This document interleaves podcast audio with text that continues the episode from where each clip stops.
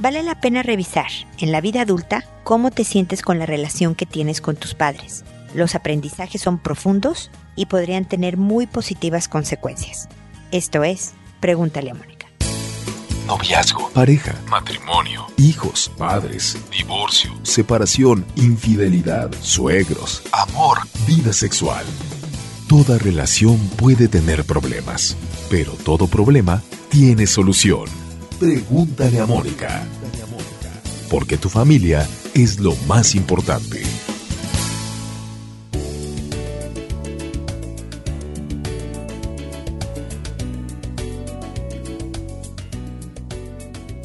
Bienvenidos amigos una vez más a Pregúntale a Mónica. Soy Mónica Bulnes de Lara. Como siempre, feliz de encontrarme con ustedes en este espacio que hablamos de los papás, incluso cuando se trata de nuestros papás, de los papás de los adultos, ya no nosotros como los padres de estos hijos que podemos o no tener, sino nuestra relación con nuestros propios progenitores. Porque es en la vida adulta donde tienes oportunidad de revisar lo bueno y lo malo. No hay papás perfectos, obviamente, todos nos equivocamos, unos en temas más graves que otros definitivamente, pero incluso cuando, o especialmente más bien debería decir, cuando has tenido un mal padre, una mala madre o un aspecto de tu mamá o de tu papá que fue realmente malo, aunque otros fueron mejores y demás, ¿vale la pena revisar el impacto que ha tenido en tu vida? Para sacarle provecho es qué fue lo bueno que obtuviste por ese mal progenitor, sea papá o mamá, que fue obviamente lo malo que pasó debido a este impacto que tuvo en tu vida haber tenido un mal papá o una mala mamá. Pero también vale la pena revisar al mismo padre o madre, el por qué actuó así, cuál fue su propia crianza, por qué crees que hizo lo que hizo, porque en la gran mayoría de los casos los papás no tienen la intención de dañar a sus hijos nada más no conocen otra forma de hacer las cosas. Y no estoy justificando a un mal padre o una mala madre, pero estoy tratando de promover la comprensión y un poco, ¿por qué no la empatía? Porque si al final de tus días a este papá o mamá que no fue malintencionado nada más que por su historia, por su falta de preparación, por su personalidad, cometió errores contigo, ojalá reconcilies tu relación con él o con ella, a pesar de que no los veas mucho o lo que tú decidas hacer con tu relación con ellos, pero que tú estés en paz, que tu conciencia incluso esté en paz de tu propio comportamiento con ellos. Porque lo que ustedes saben que yo siempre promuevo es que tú seas una mujer con M mayúscula o un hombre con H mayúscula, independientemente de a quién tengas enfrente así esté enfrente de ti el patán más grosero que te hayas topado, la persona más mala con la que te hayas enfrentado, el grosero, ya dije grosero, ¿verdad? La peor persona, tú debes de ser una persona honorable, digna, que está a la altura de las circunstancias, no te vas a poner al nivel del patán o patana que tengas enfrente. Entonces, incluso si este papá, si esta mamá no fueron buenas personas, Suponte que estés en el porcentaje mínimo de la población en donde tuvieron un papá o una mamá que buscaban dañarte por alguna rara condición, enfermedad, trastorno de la cabeza que pudieran tener. Por ti, para ti, es necesario reconciliar esta relación. Reconciliar esta relación no quiere decir que te lleves con tus papás, insisto, no quiere decir que sean unidos y cariñosos, especialmente si fueron personas que te hicieron graves daños. Lo que quiere decir es que tú estés en paz, que sueltes, que dejes ir. Esto no es fácil sobre todo para las gentes que han tenido una muy mala experiencia con su relación con los padres. Esto requiere muchas veces de trabajo terapéutico, de muchos años de procesamiento de esta información y de poner las cosas en un lugar donde no te estorbe. Pero vale la pena tocar esta parte dolorosa. La verdad es que pasa mucho en terapia que justo cuando ya estamos llegando a la raíz del problema la gente deja de ir porque resulta demasiado grande para ser manejado, asusta, duele muchísimo. Pero cuando le entras, revisas, asumes tu papel, el de ellos, tratas de entender su historia y de generar un poco de empatía sin justificar acciones, en algunos casos te sorprenderá descubrir que entiendes por qué hicieron las cosas y entonces, digamos, el perdón es más sencillo, pero en otros no. Pero creo que todas estas experiencias y todas estas enseñanzas de verdad, como lo dije en la introducción, traerán profundos aprendizajes que finalmente lo que busco al decir todo esto es que tú tengas un desarrollo, un crecimiento que te permita construirte una mejor vida. Porque mientras vayamos arrastrando piedras del pasado, cargas del pasado que no hemos trabajado y procesado, se nos dificulta mucho más ser felices porque tenemos problemas para hacer otro tipo de relaciones interpersonales. A lo mejor en el trabajo, a lo mejor más importante con los propios hijos, en tu rol ahora de padre o madre, con tu pareja, etcétera, etcétera. Así que esta es una invitación a que le entres con miedo, si tú quieres, con nerviosismo, pero con valentía y con entereza para obtener los mejores resultados al análisis de la relación con tus padres. Espero que les sirvan estos comentarios. Este es el fin de mi comentario inicial del programa. Ahora me dispongo a resolver sus consultas que como saben lo hago por orden de llegada. A todo mundo le cambio el nombre de la persona que me escribe y de todos los involucrados en el mensaje para conservarle el anonimato. De todas maneras es un programa internacional, está en internet, así que me llegan consultas de todo el mundo, por lo que nadie sabe ni de qué país eres o en qué país vives. Puedes ser mexicana viviendo en Chile, como yo, por ejemplo, ¿no? O en otro lugar del mundo. Así que, de verdad, tu identidad está bien protegida respondo por audio con el fin de alcanzar a más gente. Si solo te contesto a ti por correo, pues solo tú y yo nos comunicamos. Al hacerlo por audio, incluso gente que no me ha escrito puede encontrar en mis comentarios alguna idea que le pueda ser útil y ese es el, el objetivo, también alcanzar a más gente. Me tardo alrededor de un mes en contestar. Les agradezco siempre su comprensión y su paciencia, pero tengan la certeza de que siempre contesto y trato de complementar con mis palabras lo que ustedes ya hayan hecho al respecto al tema. Ojalá yo proporcione alguna idea que ustedes no hayan considerado y por lo tanto puedan enriquecer el manejo de la situación obteniendo mejores resultados. Creo que ya dije todo, así que empiezo hoy con Pilar que me dice hola Mónica, gracias por estar siempre para todos los que te necesitamos. Aunque ya no debería, me afecta la vida sentimental de mi hija de 28 años. Resulta que está indecisa entre dos hombres que están enamorados de ella. Los dos son muy buenos. Con los dos ha sido novia en algún momento. Ahora ya no están, pero mantiene la amistad con los dos. Es decir, sigue viéndose. Su papá y yo estamos preocupados por su inestabilidad emocional. No nos parece correcto lo que ella hace, mantener esperanza en los dos. Además sentimos cierto apego por uno de ellos porque lo conocemos, pero obviamente no influimos en ninguna decisión y más bien le decimos que ella es la única que debe decidir. Le hemos dicho que no hay un hombre perfecto ni una relación perfecta. Creemos haber sido ejemplo para ella, pues nosotros nos llevamos muy bien como pareja y nos amamos mucho, aunque claro, ha habido momentos difíciles. Mi hijo mayor me dice que no me preocupe, que corte el cordón umbilical con ella, que deje que aprenda a conocerse a sí misma, que crezca, que madure en definitiva. Y sé que tiene razón, pero con mi hija hemos mantenido una relación muy cercana desde que ella era niña. Me tiene mucha confianza y no puedo evitar que me afecte su situación me causa cierta gracia que todas las veces que te he escrito han sido por consultas de mi hija y casualmente la mayoría por problemas sentimentales de ella. Lo que pasa es que no me siento segura de aconsejarla bien y no tengo experiencia en este campo. Bueno, Mónica, muchas gracias desde ya por tus consejos y que este nuevo año sea de mucha bendición en tu vida y en la de los tuyos. Muchas gracias, Pilar. No me importa que siempre me consultes de los hijos. La verdad es que aunque tengan 84 años, nuestros hijos van a ser motivo de nuestro interés y nuestra preocupación. Se vale que estés preocupada, que no la veas estable en una relación de pareja, digamos, sentando cabeza, como dicen por ahí, ¿no? Con una persona nada más y listo. Una cosa es tener la inquietud y otra cosa es actuar al respecto.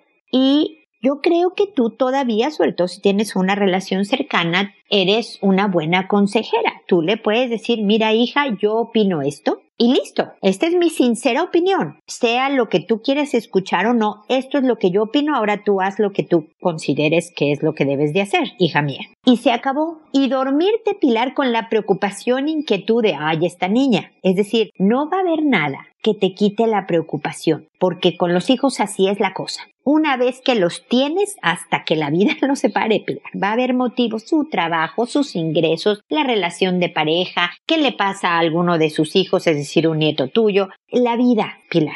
La cosa es, y allí es donde tal vez tu hijo mayor tenga un punto, es que tu participación y tu cuestionamiento en la vida y preguntarle cómo va y la dependencia o codependencia entre tu hija y tú sea más allá que el de la mamá de una hija adulto que le da el mejor consejo y se acabó debemos siempre y creo, yo no creo tanto cuando me dices no me siento segura de aconsejarla bien, yo creo que puedes aconsejarla bien, tienes toda una vida en una misma relación de pareja, eso es experiencia, ya le has dicho que no hay nada perfecto, o sea, Síguele diciendo, pero cuando ella te cuente, trata de hablar de otros temas, oblígate a que sus conversaciones no se centren en la vida sentimental. Es posible que esta crianza tan apegada entre tú y ella haya hecho que no tenga estabilidad emocional. A lo mejor no, ¿eh? Porque desconozco el día a día de tu crianza con ella. Pero sí aquí hay como, sobre todo por lo que me dicen, ¿no? Que siempre que me consultas es con respecto a su vida amorosa y demás. Estoy con tu hijo déjala, déjala que se dé un frentazo, que se quede sin los dos porque se dieron cuenta de que estaba saliendo con dos, o que uno sabiendo que estaba saliendo con otro se quede con ella y no tenga una relación del todo sana, porque cualquier persona que sabiendo que están, digamos, poniéndole el cuerno se decide a quedarse por razones, podría haber aspectos poco saludables en esa. Déjala, déjala, Pilar. Ella necesita vivir sus propias experiencias. Nunca recomiendo el te lo dije, hija, cuando veas que se tropieza y se cae donde tú le avisaste que había un hoyo y que se podía caer, sino más bien el, bueno, ¿qué sacas de todo esto? ¿Qué aprendiste? ¿Qué harías distinto? ¿Qué harías igual? Y a seguir adelante, y aquí estoy y te consuelo y qué mala onda. El te lo dije, si hubieras, la verdad es que son conversaciones un poco inútiles. Pero Pilar, relájate con tu preocupación. O sea, relájate con querer quitarte la preocupación. La vas a tener. A lo mejor un día tengas paz en ese campo cuando veas que ya encontró a su media naranja. Y entonces vas a tener otros motivos para preocuparte por los hijos porque pasa, pasa y es normal. Date chance de ser una mamá normal. Trata de soltar, eso sí, un poco más. Parece que es un apego demasiado cercano que no es bueno ni para la hija ni para ti. Trata de que las conversaciones no giren alrededor de su vida de pareja. Se vale que le digas, mira hija, yo creo que esto ya lo hemos hecho, dicho todo, porque en esta ocasión hablamos de otros temas, ¿no? Para que le bajemos a la importancia de todo esto y que ella también sepa que ya está en su propio camino, que ella va a tener que tomar las decisiones y arriesgarse porque pues como en todo en la vida no hay garantías. Sé que no te dije nada grandioso que te quite preocupaciones y que resuelva la vida emocional de tu hija, pero espero que por lo menos te haya dado un poco de, no sé si de alivio, por lo menos de tranquilidad de saber que las preocupaciones por los hijos son normales, que las vas a seguir teniendo, que no hay nada que hacer al respecto pero que al mismo tiempo hay que actuar como se debe a pesar de las preocupaciones. Si mi preocupación me hace volcarme más en mi hija, tratando de resolverle por el camino que yo creo que es el indicado, o hacerle ver con mis opiniones que ese es el indicado, realmente no, no soluciona. El soltar y dejar que se dé el frentazo porque sabes que está caminando hacia una pared a veces es lo que un hijo necesita y es difícil y doloroso, pero así aprendemos. La verdad es que dicen por ahí, especialmente en México, aprendemos a golpes. Entonces, suerte. Espero que tu hija reflexione, se decida y se atreva, porque la verdad es que buscando la perfección o el más perfecto para mí, descubrimos que no era perfecto y que va a haber problemas donde le, te pongas y que nada más se necesita valentía para tomar una decisión y después compromiso para, con las dificultades que seguramente va a haber, seguir trabajando en la relación. Eso es lo más difícil porque qué fácil es durar cuando nos cae bien la pareja, ¿no? Cuando estamos en una buena racha, cuando me simpatiza, me quiere, lo quiero, todo es felicidad. El verdadero compromiso se ve cuando no me caes bien, cuando incluso se cuelan las dudas de, híjole, ¿habré tomado una buena decisión al haberme casado con él o con ella? Pero cuando decimos, no, sí, me casé, así que a ver cómo le hago, pero volvemos a levantar el barco y no es, no me resigno a pasar los años con esta persona, no, no, no, a volver a llevarnos bien. Ese es el verdadero compromiso. Es un verdadero arte estar y permanecer felizmente casado, pero pues creo que se puede. Por lo menos ha sido mi historia y debo de hablar de lo que profesional o personalmente he vivido y hemos tenido rachas muy difíciles en donde hay que hacer un esfuerzo consciente por recuperar los sentimientos y las ganas de seguir juntos contentos, pero se recuperan afortunadamente. Y esto es un vaivén, es un sube y baja y es la vida. Así que suerte para tu hija y espero, mi querida Pilar, que sigamos en contacto. Roxana, por otro lado, me dice, buenas tardes Mónica, verá. Hace más de un año terminé una amistad de más de 15 años. Todo empezó cuando inicié mi relación de pareja, primer enamorado. Ella siempre me criticaba y si bien tenía razón en ciertas cosas como el tener conductas dependientes, yo siento que era una persona que me absorbía debido a que mi tiempo era dedicado para ella y siempre estaba ahí. Era la que solía decir la amiga incondicional. Un día antes de someterme a una operación, ella fue a mi casa y yo no quería recibirla porque estaba harta de sus conductas, pero por miedo nunca tuve el valor de hacerle el pare. Mi padre insistió y acepté verla. Lo primero que hizo fue preguntar si aún estaba en una relación y decir delante de otra amiga sobre la infidelidad de uno de mis padres, cosa que no lo vi oportuno. Estuve en shock y lo primero que dije fue eso ya pasó. Pasaron varios meses y me habló por lo que decidí decirle todo. Saqué cosas que siempre como que me parecía egoísta y una persona manipuladora y envidiosa. Ella solo sostenía su versión diciendo no entiendo por qué me dices esto. Nunca le dije lo que verdaderamente me molestó y fue que tocara el tema de la infidelidad. Ella puntualizó que preguntó por uno de mis padres para saber cómo estaban. Pareciera que le dio amnesia. Creo que si no le hubiese dicho aquel día, quizás hubiese seguido en esta relación tóxica de amistad. Ella terminó por bloquearme y me sentí muy libre, pero al tiempo empecé a sentir culpa. Fui cuestionada por amistades en común, por lo que tuve que también alejarme de estas otras amistades. Empecé a sentirme muy sola. Estas amistades solo leyeron la conversación que ella les mostró, donde nunca les dije los motivos de mi molestia. Hoy lo que me incomoda y molesta es que ella tenga una relación de amistad con mi padre, ya que es su padrino y se escriben y se ven a mis espaldas, y mi padre puntualiza que las veces que se han visto, ella menciona que me quiere mucho, pero sabe que yo no quiero ser su amiga y que además pregunta si aún estoy con mi pareja actual. Mónica, ¿cómo hago para seguir adelante al recordarla? Me da una bronca pese al tiempo y me daría mucho temor cruzármela o volverla a ver. No sabría cómo reaccionar, temo que suceda, ya que ha venido en una ocasión a reunirse con mi padre. Mi padre no me escucha. Él siempre dice que yo entendí mal. Incluso siento que él la protege. El año pasado no dejaba de hablarme de ella por lo que discutíamos siempre y mi padre decía que yo he cambiado a raíz de esta relación.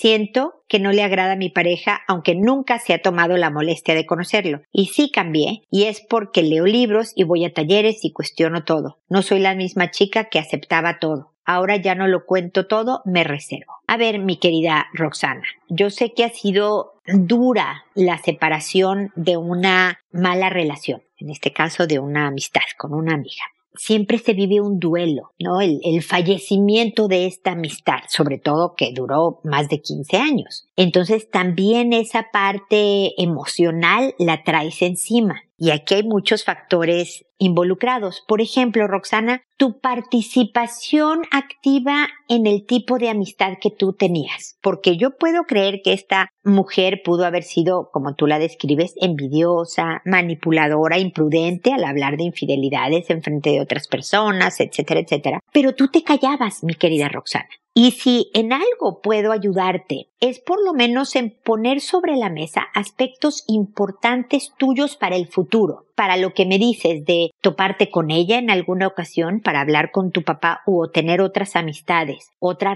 una relación de pareja. Se necesitan decir las cosas. No todo. Tengo por ahí un episodio que habla de no hay necesidad de decirlo todo en la vida. El 100% de las cosas, como dices ahora, me reservo. Pero por otro lado, parece que tú no detienes conductas que te molestan y que como que nada más vas acumulando. E, es como una olla de presión, ¿no? Que va hirviendo de a poco el agua y ya que llegaste al punto de hervor, el vapor sale como explosión nuclear, ¿no? Y entonces ahí sí le cuentas y le dices todo, manipuladora, envidiosa, no te soporto. Y cuando esta persona enseña conversaciones, suena que tú, ¿qué onda, Roxana? ¿Por qué te pusiste en ese plan con esta mujer que nada más te decía no entiendo lo que me estás hablando? Porque suponte, Roxana, que yo en 1987 te hice una grosería y tú te la guardaste. Y en 1992 te agarré dinero que era tuyo. Y en,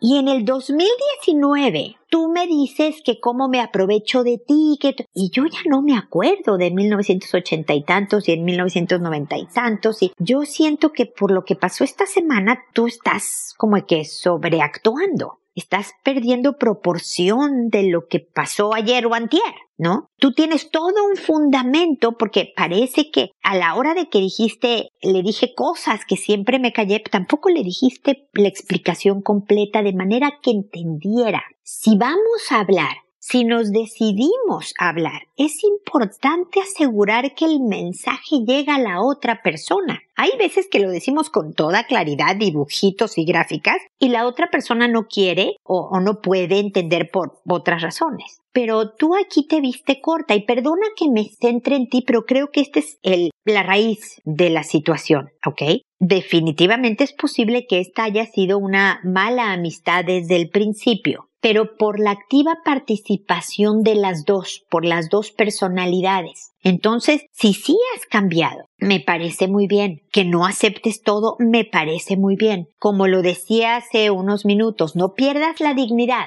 Por más que enfrente te encuentres a una persona grosera, manipuladora, envidiosa, violenta, lo que sea, tú eres una dama, una mujer con M mayúscula y por lo tanto no te pones al nivel pero lo dices todo, con educación, pero con firmeza, siempre educada, pero con claridad, que no quede duda. Si es necesario el decir, a ver, ¿por qué, por ejemplo, con tu papá, ¿por qué papá te digo estas cosas? ¿Por qué crees tú que te estoy pidiendo que ya no me hables de Juanita, mi amiga?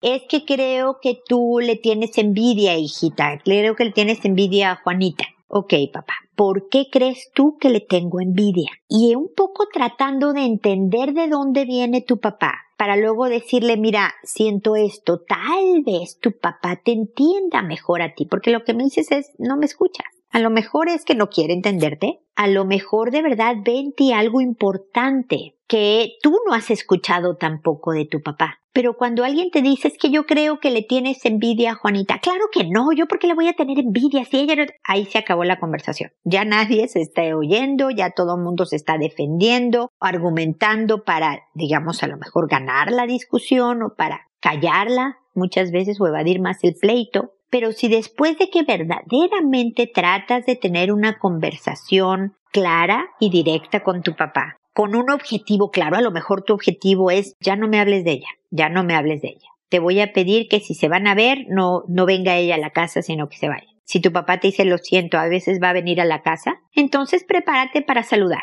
Buenas tardes y te vas. Educada siempre. Siempre educada, mi querida Roxana pero te vas. Si tu papá quiere hablar por enésima vez de un tema que tú ya sientes que lo han revisado 50 veces y no tiene caso, entonces le dices, papá, ya hemos hablado de esto, gracias por tu opinión, me voy a retirar y te vas a otra habitación. Tú tienes el control de medir el tipo de relaciones que tú tienes en la vida, mi querida Roxana. Pero creo así como estoy invitando en este episodio a reflexionar sobre la relación con los papás, también estoy invitándote a que reflexiones sobre tu forma de manejar las cosas. Que a lo mejor ya que te decides a hablar, ya estás demasiado acelerada porque has juntado muchísimas piedritas en el zapato y además no lo dices completo. Ya que dices, ahora sí te lo voy a decir todo, ah, no, no es todo. Y eso para el futuro, no para esta relación con esta amiga que ya pasó a la historia sino para las otras amistades. Si se perdieron algunas extras porque no entendieron qué es lo que pasó entre ustedes, empieza a construir nuevas amistades, Roxana, pero desde una nueva plataforma,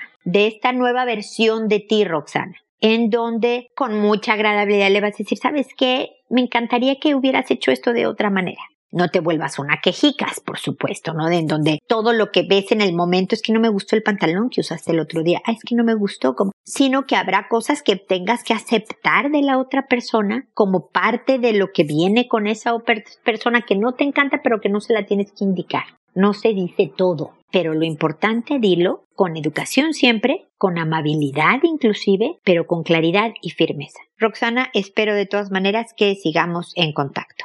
Ahora es el turno de Santi que me dice, mi esposo tiene 37 años. Él siempre fue muy apegado a su padre. Su padre enfermó hace un año, pero actualmente está recuperándose bien de su enfermedad, pero el papá llama todos los días para que su hijo vaya a acompañarlo. Si él no va, le empieza a decir soy tu papá, tienes que estar conmigo. ¿Qué pasa? Mi esposo se siente mal cuando no está con su papá. Sin duda la villana soy yo por decirle lo que pienso. No sé cómo actuar porque esta situación me tiene mortificada, ya que tengo dos niños en casa y mi esposo tiene que estar todas las tardes con su papá. Sí, puedo entenderte, Santi, que, que francamente aquí al papá y a tu esposo se les olvidó que la primer familia, la primera obligación, digamos, no, no como un peso, sino como responsabilidad felizmente adquirida, es la de ser esposo y papá. La primer familia es la tuya con sus hijos y en segundo lugar está el papá sin descuidar al papá. Veo que aquí no hay mamá, o sea, suegra no la mencionas. Entonces, no sé si nada más no está presente y por lo tanto el papá sienta como un apoyo o una seguridad con su hijo.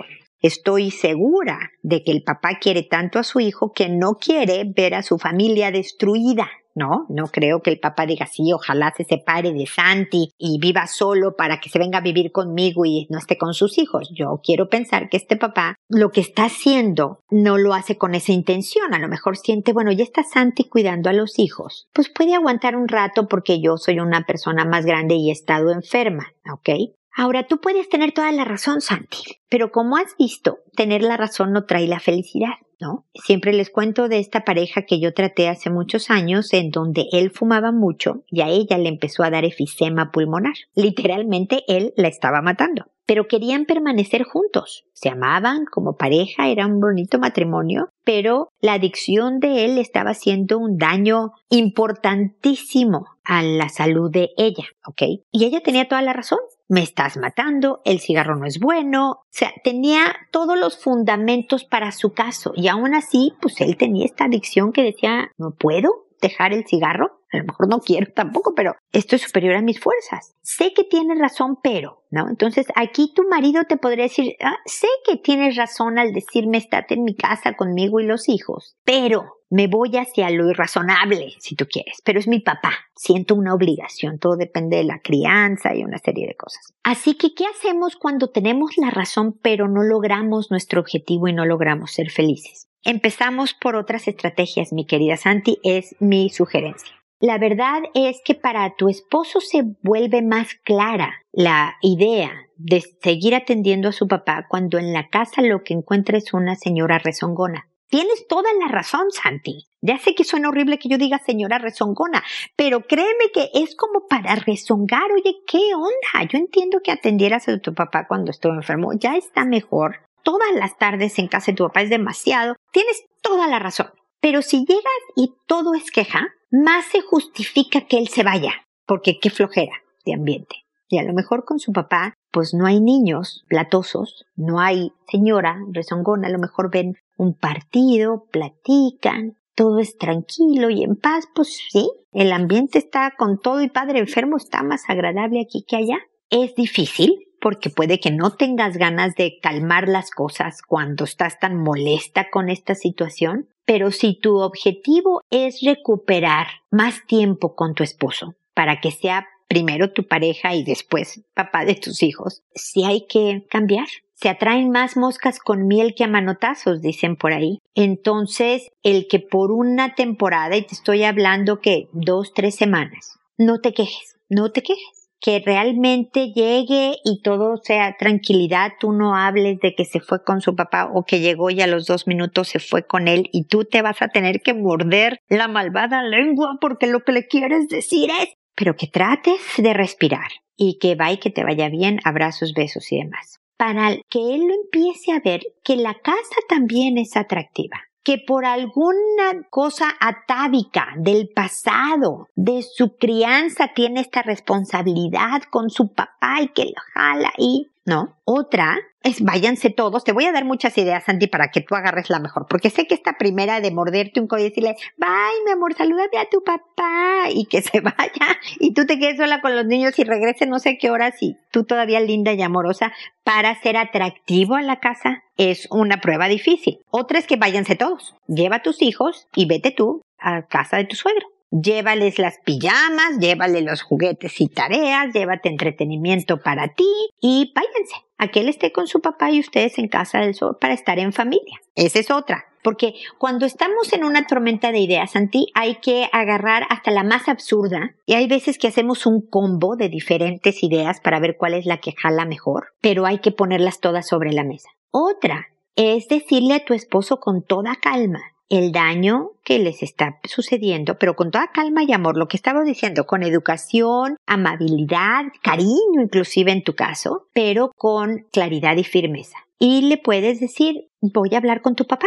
Veo que tú no puedes hablar con tu papá del impacto, o a lo mejor tú mismo no te has dado cuenta real del impacto que tiene tu ausencia en esta familia. Me gustaría hablar con tu papá para que haya esta conciencia, porque sé que tu papá te quiere tanto que no quiere ver afectada tu propia familia. Y Santi, te agarras de valor y con la misma educación y amabilidad, cariño y empatía diciendo, suegro, yo entiendo, pero mire lo que nos está pasando. Es otra, una conversación que valdría la pena tener. Incluso puede estar tu esposo presente. Creí importante decirle todo esto, suegra, que usted supiera este lado de la vida de cuando su hijo viene diario a verlo. Yo no digo que no lo vuelva a ver nunca, pero creo que medir la intensidad vaya a ser bueno. Trata, combina de todas estas ideas que te he dado, que tú digas, no, Mónica, esta está absurdísima y jamás voy a hacer lo que tú dices. Combina algo que sea lo mejor para ustedes pero sí creo que este papá suyo, que ya está en recuperación, puede durar, ojalá, otros 40 años más de vida, que si no se equilibran las cosas puede dañar seriamente tu matrimonio y tu familia. Y no creo que sea un precio que se deba pagar en esta situación. Espero que te sirvan mis comentarios y que sigamos en contacto. Con las consultas de hoy podemos ver, y con la vida en realidad, quienes hemos vivido más de 15 minutos en este planeta, podemos ver lo difíciles que pueden llegar a ser las relaciones interpersonales. Siempre, y eso sí se los tengo que decir a todos los que me escribieron y los que me están escuchando hoy, siempre es una labor de dos. No es que tú empeoraste esta situación, tú papá empeoraste mi situación contigo y el problema con mi amiga porque no me escuchas, tú esposo empeoraste nuestra situación al irte con tu papá y demás. La verdad es que porque nosotros hicimos o dejamos de hacer o dijimos o dejamos de decir, es que participamos activamente en construir relaciones complicadas. Por eso es primero revisarte a ti, cómo lo he manejado, ¿Qué puedo cambiar? A veces solo con cambiar yo cambia la dinámica entera de una relación. Con los hijos lo he contado con diferentes ejemplos, como el cambiar solo yo, sin hablar con los hijos y nada, mi relación con mis hijos y la conducta de mi hijo cambia porque cambié yo. Desde luego con los compañeros de trabajo, con la pareja, con los amigos, cambian las cosas si cambio yo. A veces eso no es suficiente. A veces además de mis cambios se requieren tomar ciertas acciones. Pero lo que primero necesito es claridad. Así que el detenerte primero, respirar y tomarme unos días para analizarme y analizar bien las circunstancias y tratar de generar la mayor empatía hacia el otro, decir, ¿por qué lo está haciendo? ¿Por qué lo hace mi suegro? ¿Por qué lo hace mi papá? ¿Por qué lo hago yo? ¿Por qué lo hace mi esposo? Todo esto ayuda a encontrar los mejores caminos de solución. Espero que cada uno de ustedes pueda de verdad surgir una, una idea creativa, útil, práctica, que de verdad genere cambios. Si no, acá estoy para que sigamos peloteando ideas y acompañarlos y apoyarlos en este pues camino de construirnos un buen destino. Y espero amigos que nos volvamos a encontrar en un episodio más de Pregúntale a Mónica. Recuerda siempre, elige ser amable. Hasta pronto.